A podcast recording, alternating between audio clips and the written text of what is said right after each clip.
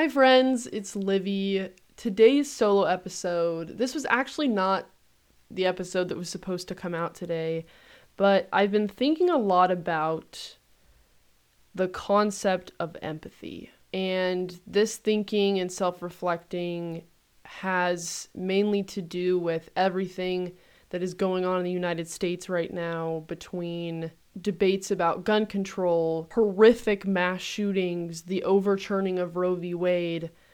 I have been thinking a lot on the concept of empathy because of these situations and how important it is that we develop the ability to put ourselves in other people's shoes, to really take a moment to pull ourselves out of our situation and our mindsets and turn ourselves outward at others and really try to feel what they are feeling.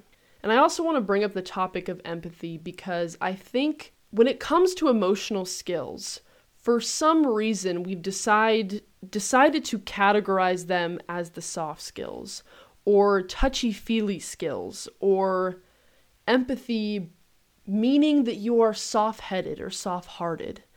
And I wanted to reiterate that that is simply not the case. Empathy is humanness. And the lack of teaching empathy and developing empathy is the core of so many of our societal struggles. Us labeling empathy and emotional intelligence as soft skills or almost society creating this aura of weakness around emotional development is very harmful because these skills and develop developing them are the core of our humanness. And as we develop them, we learn to human better. And as we learn to human better, we change the community around us, we change the people around us, and we change the society around us. And that is an incredibly powerful thing. Empathy is an incredibly powerful thing. And I wanted, on the topic of empathy, I wanted to read you a story from my book that is a little more lighthearted and I think will um, be a fun listen. And it speaks to the topic of empathy. And although this is a very small example, I think it's a great reminder of the way our capacity for empathy affects the people around us. So this this excerpt is from my book the sooner you know, the better, from chapter 10, which is titled The Girl Who Cried Lion. Two words Headrest TV. If your childhood consisted of this seemingly lovely invention, and it brings back fond memories of family, road trips, or watching Lightning McQueen miss winning the Piston Cup in an act of empathy and love, I'm happy for you. Now, if you didn't have a DVD player strapped to the back of a parent or guardian's headrest growing up. I'm here to tell you, you missed nothing. I said this invention is, quote, seemingly lovely for a reason. Truly, it is a gateway to years of night sweats and sleepwalking. This is my extreme way of telling you that this invention was the source of unlocking my biggest childhood fear lions. Around the age of eight, I was sitting in the back of our silver Nissan with my sister, eating my road trip treat of choice, a long yellow banana Laffy Taffy. We had probably just finished watching Hairspray for the 20th time, and my dad returned from the gas station Redbox with his choice of movie, Prey. He popped it into our headrest TVs and exclaimed, I've been waiting to watch this one. Let me know what you guys think. Why my dad felt he had the exact same taste in movies as his eight year old daughter and was asking for her feedback, I have no idea. How my mom, the woman that didn't even like me watching The Incredible Hulk at that age, didn't notice this rated R thriller being placed into our screens, I also have no idea. There, I sat in my SpongeBob t shirt with my stuffed giraffe in hand. My eyes are fixated upon my father's movie selection, watching a group of stranded safari tourists getting ripped apart on a Jeep windshield by lion fangs bigger than my forearms. My childhood fear had officially been unlocked. From that day on, I became less of a fan of the zoo and even less of a fan of the movie Life of Pi that came out four years later. In Life of Pi, it's a tiger, but regardless, any big cat had become a giant no from me. Why that fear lasted so long, I simply could not tell you. Especially considering we lived in the suburbs of Utah with absolutely no threat of lions coming to eat my face off. One thing I do remember from the years of lion based nightmares was how my mom's patience and love for me were truly tested. Shout out to Mama Leah for passing the test with flying colors. I remember my mom always being accepting and empathetic when I showed up in her doorway at 3 in the morning, like that I threw up meme. You guys know that one with the little alien guy? Yeah. That was me. That was me. And I would show up in her doorway, once again explaining that I had woken up to a dream about a lion coming out of my closet and ripping off my limbs. Not once do I remember my mom getting angry with me or telling me that I just needed to stop being scared. She would hug me, sing songs with me, sleep next to me, kindly talk to me about whether or not lions really were an immediate threat. She didn't coddle, but she listened. Bless her heart, considering from an adult's perspective, this fear was absolutely ridiculous. Regardless, she was able to access empathy for me in those in those moments, almost every time I woke her up from the bliss of deep sleep. And I think that's a beautiful thing we can all learn from. As an adult, I've asked my mom why she was so patient with me through years and years of nightmares and night sweats.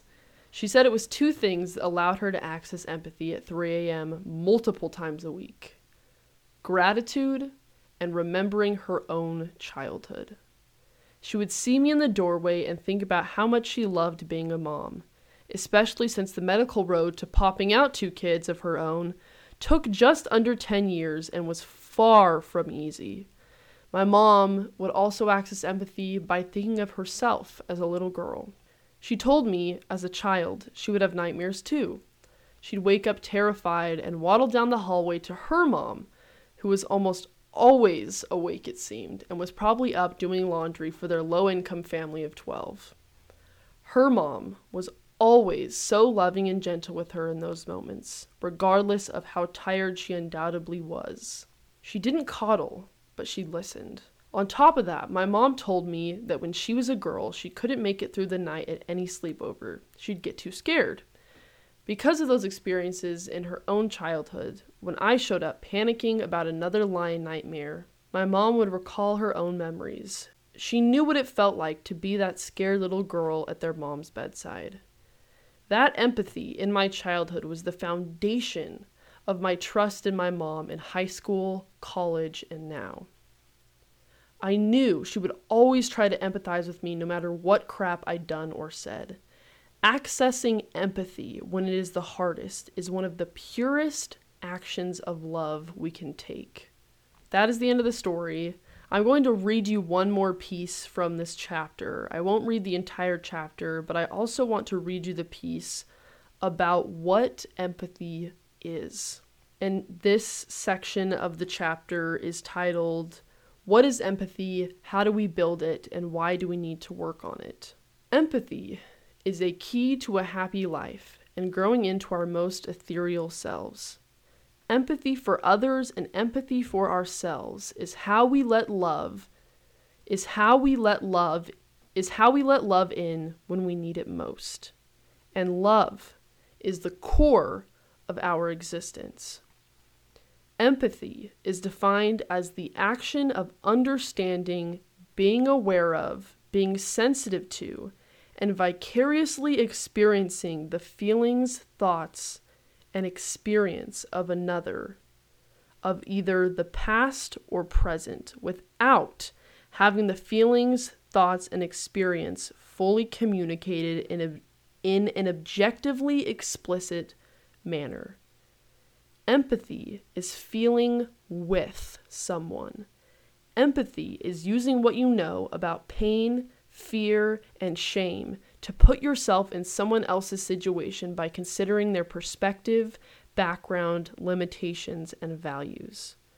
There's a video from years ago on YouTube that describes what empathy looks like and what makes it different from sympathy. In the book, I have a QR code that you can scan, but since this is my podcast, I will link the video in the show notes. Or you can also Google Brene Brown on empathy and it should come up. It's a it's a little cartoon that goes along with her talking.